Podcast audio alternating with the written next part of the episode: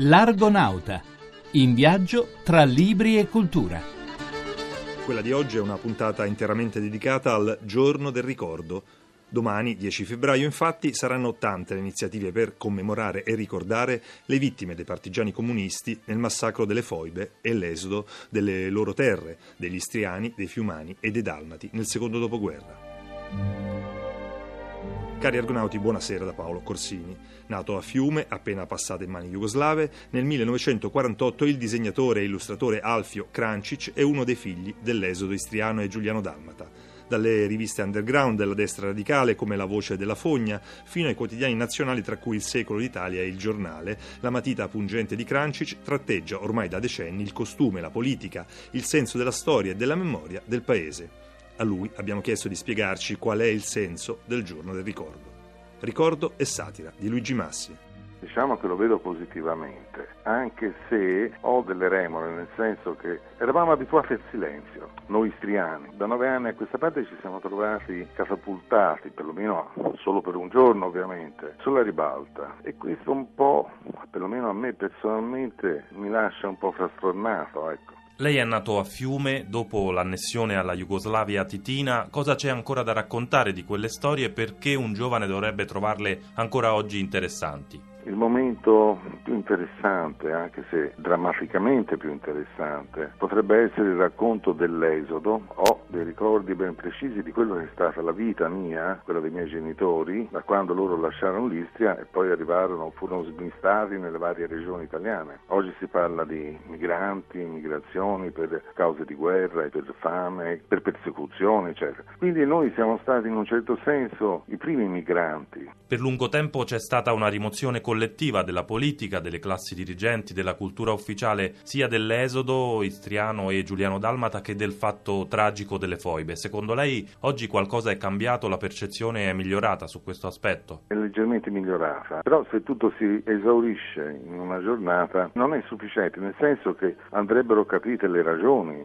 di quello che accadde e quello che accadde dopo. Però io capisco anche una cosa, le foibe e l'esodo sono anche il frutto di una sconfitta militare, della guerra guerra. È difficile andare contro i vincitori. È senz'altro difficile andare contro i vincitori, contro quelli che scrivono la storia, ma forse li si può sbertucciare con una vignetta. Questo sì, io uso l'arma che so usare, insomma, che è quella della satira. Questo lo posso fare. Noi siamo degli sconfitti, cioè anche noi istriani veniamo fuori da un discorso di sconfitta.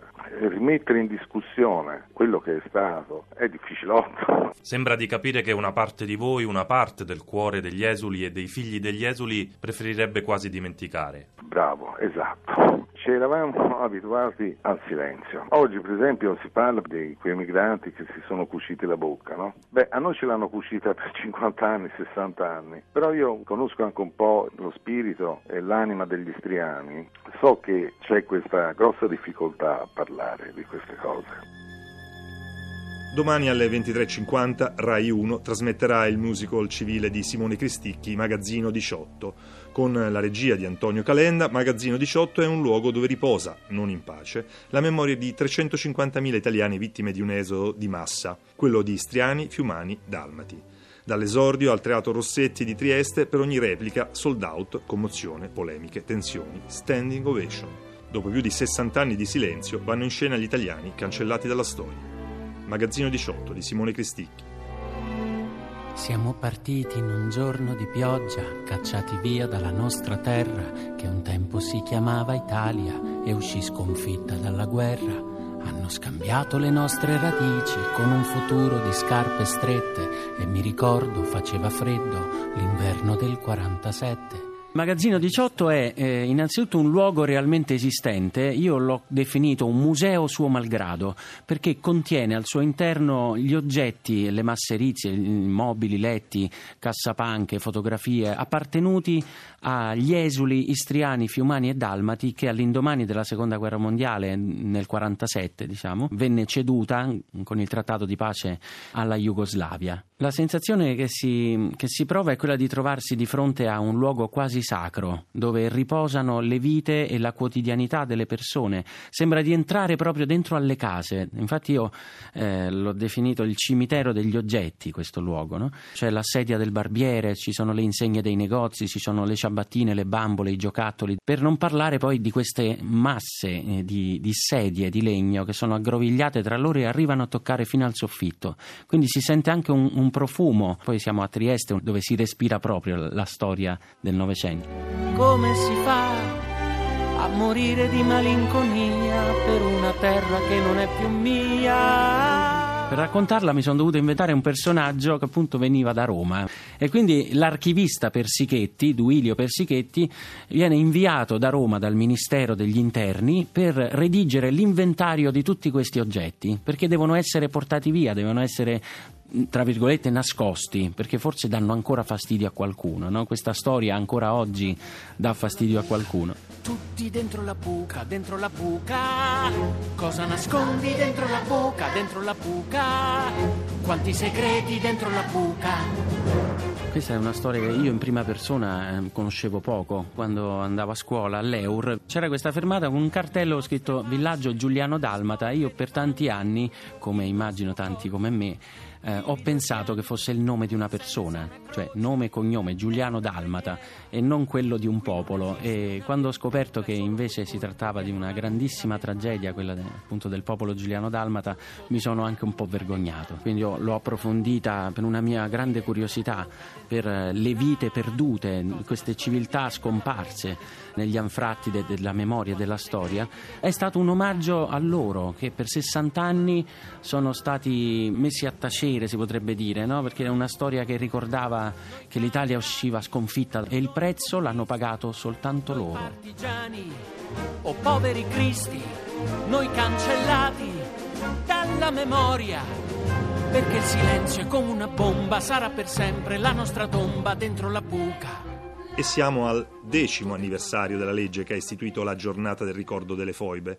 La storica dell'arte Carla Isabella Elena Cace, esule di terza generazione, ha dedicato al nonno, un ufficiale medico, anch'esso esule, della città di Sebenico, un libro, Foibe ed Esodo, l'Italia negata, in cui racconta la sua storia è la ricostruzione del doloroso percorso fatto di colpevole silenzio ed omissioni, ma anche di iniziative e battaglie intense, che hanno condotto al riconoscimento da parte dello Stato italiano di una pagina di storia troppo spesso negata. Ricordo e libri di Roberta Di Casimirro chi ha sentito questi racconti da parte dei familiari sente un vuoto, un vuoto che ha la necessità di colmare. I tuoi nonni cosa ti hanno lasciato? I racconti arrivano da mio padre perché mio nonno io non ho avuto la fortuna di conoscerlo perché è morto prima che nascessi, anche per questo diciamo questo buco è amplificato ed è anche per questo che io sto cercando di ricostruire la sua vita che è un po' simbolo di tante altre vite attraverso gli scritti. Sei riuscita a ricostruire il fil rouge tra te e la tua famiglia?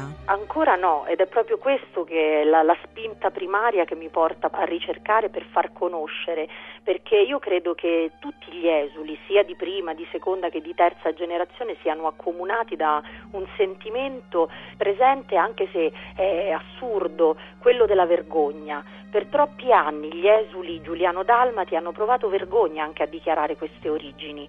E questo perché il fatto che tutta la propria patria negasse la loro storia, la loro vicenda, ha fatto sì che questa situazione rimanesse nelle coscienze in profondità. Cercare di ricostruire questa storia è come scavare con le mani vive nella terra per trovare uno scrigno e dentro questo scrigno forse ci sono le risposte. Questo tuo ultimo libro che si chiama Foibe ed Esodo, l'Italia negata, affronti proprio i dieci anni dalla legge. Che è successo in questi dieci anni? La volontà di scrivere questo libro è nata proprio dalla volontà di fare luce su quello che è stato fatto, ma anche denunciare quello che non è stato fatto, perché è vero che l'attenzione, insomma, soprattutto il ridosso proprio dell'istituzione della legge è stata efficace, vivace, però via via si è assistito ad uno scemare di interesse, perché ogni anno che passa il 10 febbraio diventa un contenitore vuoto di incontri istituzionali privi di anima. In casa come ti hanno raccontato questa storia?